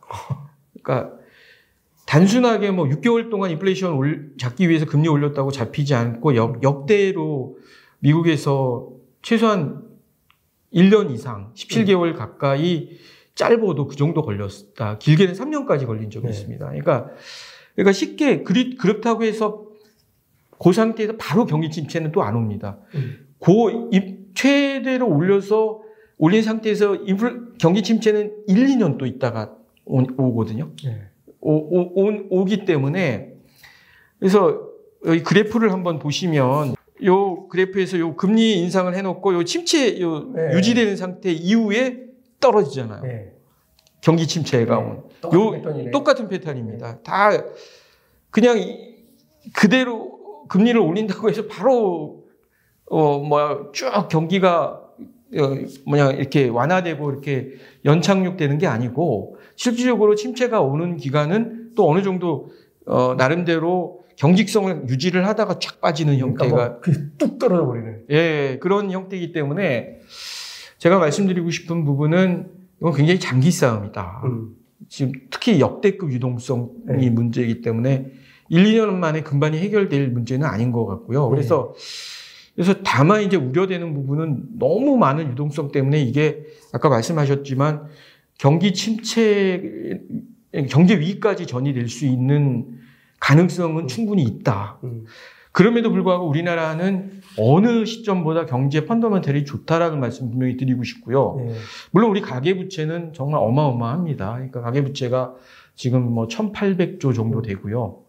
어, 개인 사업자 같은 경우에는 한 400조 되니까 2,100, 2200. 200 이 정도 되는데 이게 GDP 대비 110% 정도인데 전 세계 1등인데 어마어마한 수준입니다. 그렇지만 이 부분이 이제 어떻게 잘 관리할 거냐. 어, 정부 부채는 굉장히 적기 때문에 어떤 프로그램을 통해서 충분히 급한 부분들은 저희가 구제금융이라든가 이런 걸 통해서 정책적인 여지나 이런 부분이 있거든요. 뭐 일본처럼 아예 부채가 너무 많으면 구제금융이나 이런 걸 돌릴 여력이 거의 없는데 어, 나름대로 우리는 우리는 여력이 있습니다. 그래서 그런 부분들을 잘 써가지고 슬기롭게 대응하면 저는 충분히 한국은 앞으로 굉장히 좋다고 생각됩니다. 그리고 또 하나 중요한 거는 아시겠지만 지금은 어, 세계화를 통해서 블록화가 이미 진행이 되고 있잖아요. 네.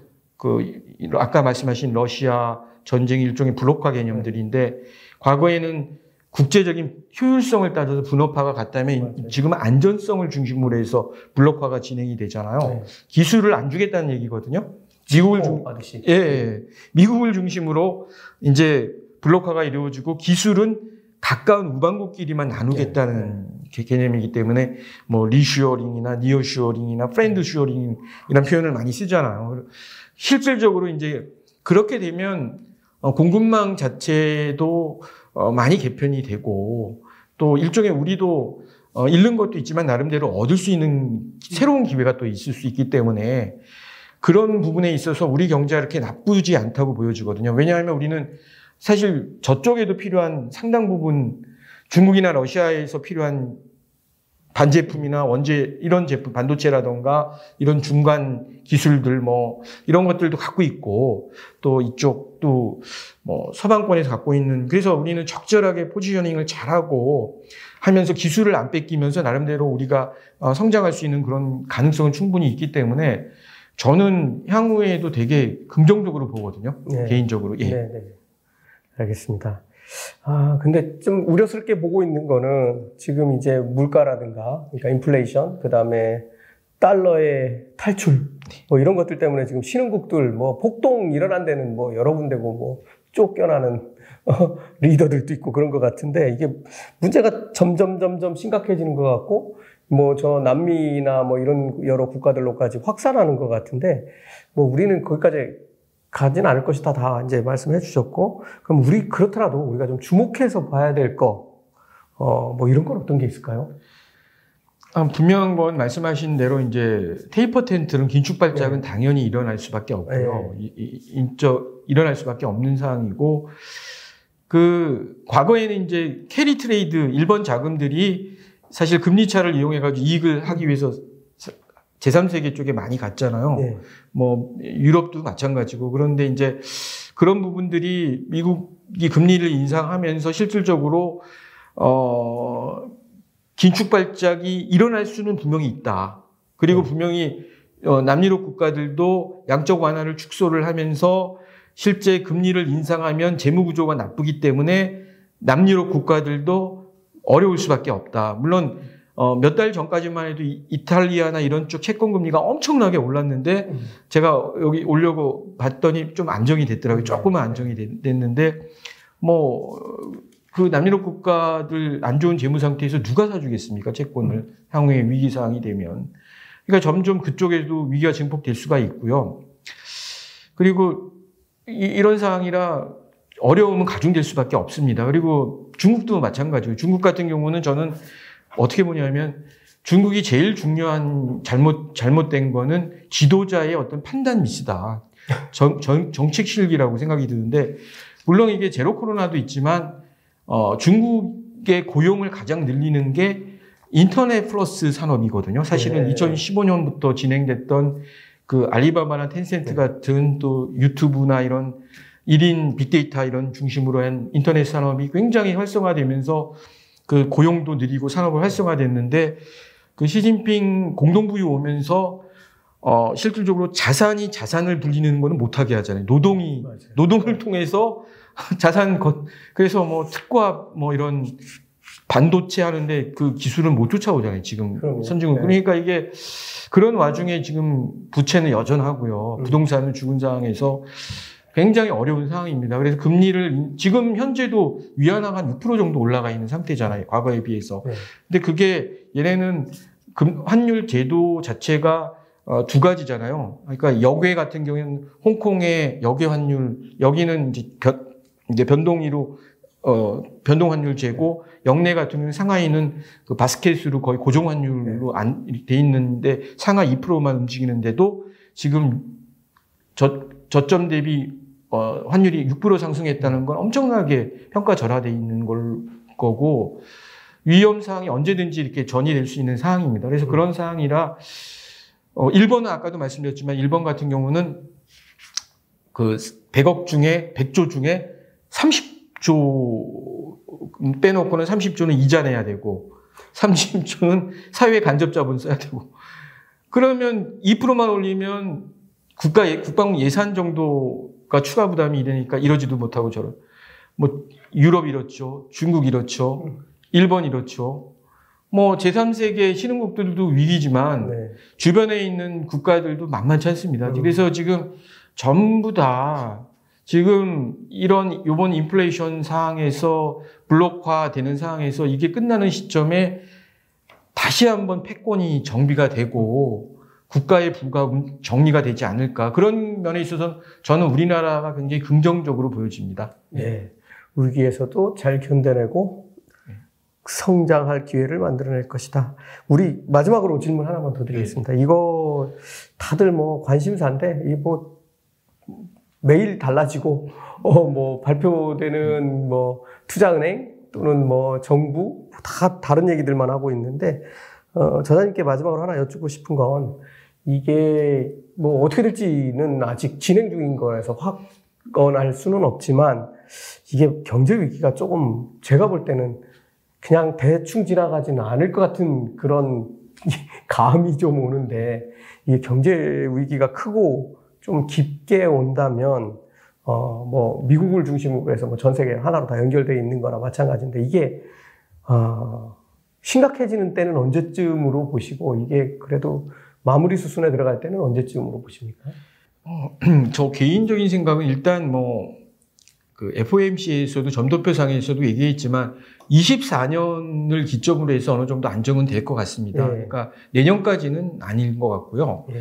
그러면서 실질적으로 저희가 어, 저도 이제 시나리오 책에서 얘기를 세 가지 네. 형태로 얘기를 했는데 첫 번째는 뭐 금리가 미국이 연준이 어, 현재 역대급 유동성을 잡기 위해서는 기본적으로 5% 음. 이상을 해야지만 잡을 수 있다. 그렇게 네. 되면 결국은 어, 우리나라 같은 경우에는 IMF 정도까지는 안 되더라도 음.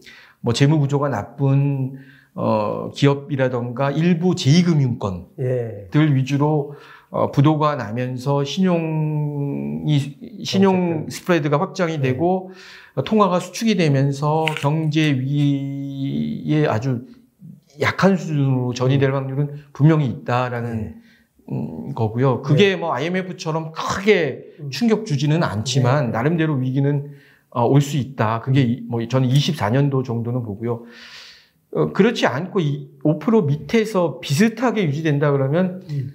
스태그플레이션 형태는 당분간 갈, 갈, 거다. 미국도 이런 얘기까지 하잖아요. 아예 목표 인플레이션을 2%보다 한 4, 5% 올리자, 지금 아예. 어, 제가 지금 아마 이거 잡다 잡다 결국은 아 이거 더 이상 못 올려 그렇게 되면 예. 그냥 미국은 뭐 4% 인플레이션을 예. 기본으로 깔자 이렇게 예. 될것 같은데. 예. 뭐 우리 사회자님 말씀하신 대로 맞습니다. 미국도 지금 그런 상황이거든요. 근데 이제 그게 뭐 아, 시겠지만 우리가 기준금리를 계산할 때 가장 쓰는 방법이 뭐냐 하면 실제 직전 금리에다 경제 성장률이랑 인플레이션 갭을 반영을 하, 는 거거든요.